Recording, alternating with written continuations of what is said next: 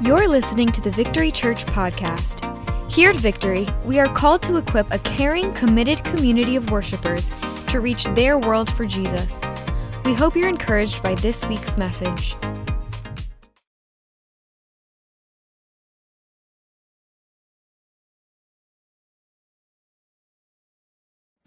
A lot of people are working from home right now, and that includes television reporters. I saw a blooper a few days back where this reporter was giving his report from his home studio, and he looked good with the suit and tie, and everything was in place. Had the look of a professional reporter, but while the camera was still rolling, while he was still live, he got up and revealed that down below he was just wearing his boxers.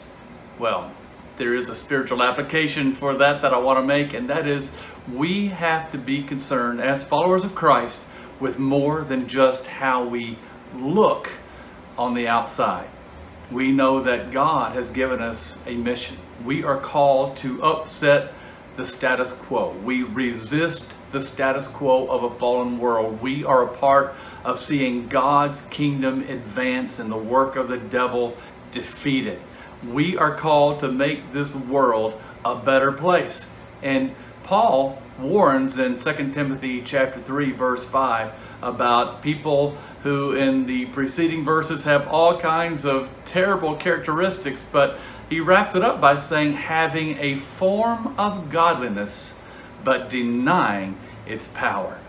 What an indictment that we might have a form of godliness that we look good on the outside, we look good in the news report, but if we stood up, we'd be praying in our boxers. I don't know, but we are called not just to have a form of godliness, but to exercise power. And I can think of two things that are really essential for a believer to exercise the power that will change the world. And number one is the gospel. Paul said that he is not ashamed of the gospel because it is the power of God for salvation. But even if we're committed to spreading the gospel, even if we're great witnesses for Jesus, and we all should be, we need the power of prayer behind that. Without prayer, we're going to be ineffective. So God has made all of his power available to those who will pray in faith.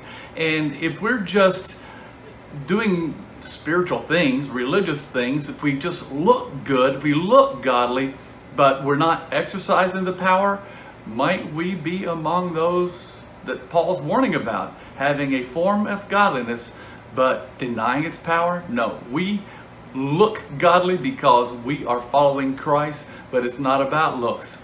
It is about the power to change the world. Folks, I hope that you are witnessing for Jesus every opportunity that you can, and that behind your witness, behind your service to the world around you, behind your efforts to make this world a better place, you are tapping into the real source of power prayer. God will change the world through you. Bless you. See you next time. I trust this word has been a source of strength and comfort. During this trying time, our church is bringing you these words every day, Tuesday through Saturday. Also, you can join us online for interactive live stream services throughout the day and evening on Sundays starting at 9 a.m. and then on Monday at 7 p.m. You can find the links to all the online resources to stay connected as God's family at getvictory.net. Until next time, let's stay in God's presence and peace.